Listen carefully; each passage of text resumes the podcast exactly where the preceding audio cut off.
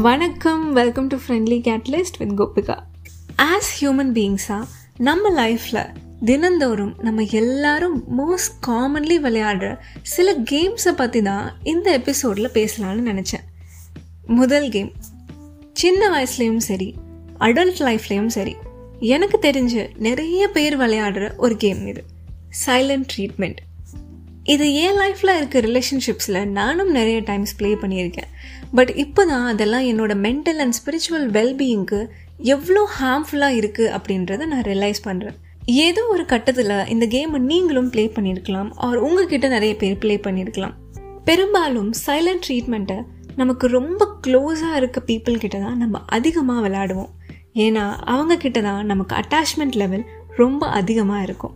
எதிர்பார்ப்புகளும் கூட இங்கே தான் அதிகமாக நம்ம வச்சுருப்போம். ஒரு சண்டை வரும்பொழுதும் சரி சண்டை வந்து முடிஞ்ச அப்புறமும் சரி நம்ம பிளான் படி அந்த விஷயம் நடக்கலை அப்படின்னா நம்ம திங்கிங் படியும் அந்த விஷயம் போகலை அப்படின்னா ஸ்டார்ட் பட்டன் அமுக்கி உடனே இந்த கேமை விளையாட ஆரம்பிச்சிடுறோம். சைலண்ட்டாக இருந்து அவாய்ட் பண்ணுற மாதிரி கொஞ்ச நேரம் இருந்தால் அவங்களாகவே திரும்ப வந்து பேசுவாங்க. அப்போ தான் நம்ம அருமை என்னன்னு அவங்களுக்கு புரியும். நம்மக்கிட்ட பேசாமல் அவங்க ஃபீல் பண்ணுவாங்க நம்மளை மிஸ் பண்ணுவாங்க அப்படின்ற ஒரு தாட் பட் அந்த பர்சனை நமக்கு பிடிக்கும் அப்படின்னா அவங்க அதை ஹர்ட்டாக எடுத்துப்பாங்கன்னு தெரிஞ்சும் ஏன் இப்படி சைலண்ட் ட்ரீட்மெண்ட்டை நம்ம கொடுக்குறோம்? இதுக்கான உண்மையான காரணம் என்ன தெரியுமா? உள்ளுக்குள்ளே நம்மளும் கூட ரொம்ப ஹர்ட்டாக ஃபீல் பண்ணியிருக்கோம். அண்ட் அந்த வழியை எப்படி ஹேண்டில் பண்ணணும்னு தெரியாமல் போனதால தான் அதை நம்மளை சுற்றி இருக்க மக்கள்கிட்ட காட்டிடுறோம்.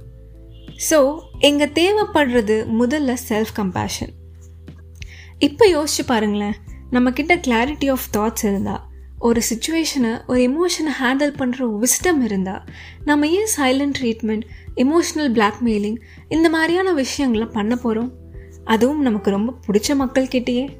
இந்த கேம் நமக்கு உண்மையிலே தேவையா? இதை நான் சொல்ல முடியாது. You decide for yourself ரெண்டாவது கேம் இதுவும் கூட நம்ம சின்ன வயசுலேருந்து அடல்ஹுட் வரைக்கும் விளையாண்டுருப்போம். இன்ஃபேக்ட் விளையாட வைப்பாங்க அப்படின்னு சொல்லலாம். அதுதான் காம்படிஷன் கேம்னா காம்படிஷன் இல்லாமல் எப்படி? லைஃப்ன்றது ஒரு ரேஸ் ஸோ அதில் ஓடாமல் இருந்தால் தோல்வி மட்டும்தான் நமக்கு கிடைக்கும். இன்னும் இந்த மாதிரி நிறைய ஸ்டேட்மெண்ட்ஸை நம்ம கேட்டிருப்போம். இல்லை அடுத்தவங்க கிட்ட இந்த மாதிரி காம்படிஷன்ஸை பற்றி நம்ம நிறைய பேசியிருப்போம்.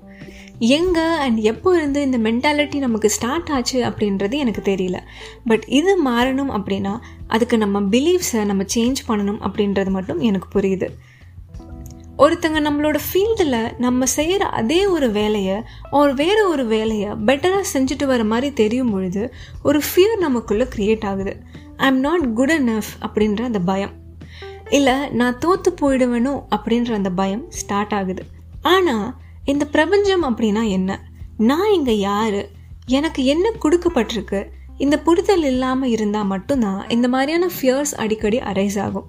மேபி இதை கேட்டுட்டு இருக்க உங்களுக்கும் கூட இந்த காம்படிஷன் அப்படின்ற ஒரு விஷயம் இல்லாமல் போனால் அது நல்லா இருக்குமே நிம்மதியாக லைஃப் போகுமே அப்படின்னு தோணலாம். ஆனாலும் கூட உண்மையிலேயே எதுக்காக இந்த கேமை நம்ம விளையாடுறோம் அப்படின்றது யாருக்குமே தெரியல. ஈவன் நமக்கு முந்தைய ஜென்ரேஷன்ஸில் கூட இந்த கேம் சொல்லிக் கொடுக்கப்பட்டிருக்கு அப்படின்றத பார்க்க முடியுது. அண்ட் ஒன்ஸ் அகேன் இந்த கேம் உங்களுக்கு தேவையா அப்படின்றத நீங்கள் டிசைட் பண்ணுங்கள் மூணாவது கேம் பழி வாங்குதல் டேக்கிங் ரிவெஞ்ச் அவள் தெரிஞ்சு செஞ்சாலும் சரி இல்லை தெரியாமல் தான் செஞ்சேன்னு சொன்னாலும் சரி என்ன ஹர்ட் பண்ண ஒருத்தங்களுக்கு அதே வழியை நான் கொடுக்கணும். இல்லைனா அட்லீஸ்ட் அதை அவங்கள ரியலைஸ் பண்ண வைக்கணும்னு ஏன் இந்த மைண்ட் யோசிக்குது? நான் யாருன்றதை கொஞ்சம் வருஷத்தில் ப்ரூவ் பண்ணி காட்டுறேன்னு உள்ள ஒரு வாய்ஸ் கேட்கும் ஆனால் கொஞ்சம் டீப்பாக யோசித்து பார்க்கும் பொழுது பழி வாங்கணும்னு யோசிக்கிற இந்த மைண்டுக்கு பின்னாடியும் கூட காயப்பட்டிருக்க ஒரு இன்னொரு சைல்டு இருக்குது நான் லாஸ்ட்டாக சொன்ன அந்த ப்ரூவ் பண்ணி காட்டணும் வாழ்ந்து காட்டணும்னு நினைக்கிறது இதெல்லாம் உண்மையிலேயே நம்ம க்ரியேட் பண்ணுற ஒரு ஸ்டோரி தான். ஆனால் டீப் டவுன் இப்படியெல்லாம் ப்ரூவ் பண்ணி காமிச்சதுக்கு அப்புறமும் கூட ஹண்ட்ரட் பர்சன்ட் உங்கள் லைஃப் எண்டு வரைக்கும் பீஸ்ஃபுல்லாக இருக்க முடியுமா அப்படின்னு கேட்டால் முடியாது. நம்மக்கிட்ட இருக்க ஈகோ வேணாம் இதை நினச்சி பெரும்பட்டுக்குமே தவிர நம்மளோட ஹையர் செல்ஃபுக்கு தெரியும். ப்ரூவ் பண்ணி ரிவெஞ்ச் எடுத்ததுக்கு அப்புறமும் கூட உள்ளுக்குள்ளே அந்த ஹர்ட் இன்னும் இருக்கும் அப்படின்றது. அண்ட் இந்த மாதிரி ரிவெஞ்ச் எடுக்கணும்னு நினைக்கிறதுனால அந்த பர்சனுக்கோ அடுத்தவங்களுக்கோ இதனால பெரிய பாதிப்பு இருக்காது. பட் ஆனால் நமக்கு தான் அது ஒரு நெகட்டிவ் எனர்ஜி நெகட்டிவ் வைப்ரேஷனை க்ரியேட் பண்ணி கொடுக்கும். ஒன்ஸ் அகேன் இந்த கேம் உங்களுக்கு தேவையா அப்படின்றத நீங்கள் யோசிச்சு பாருங்கள் இங்கே நான் வெறும் மூணு கேமை மட்டும்தான் மென்ஷன் பண்ணியிருக்கேன்.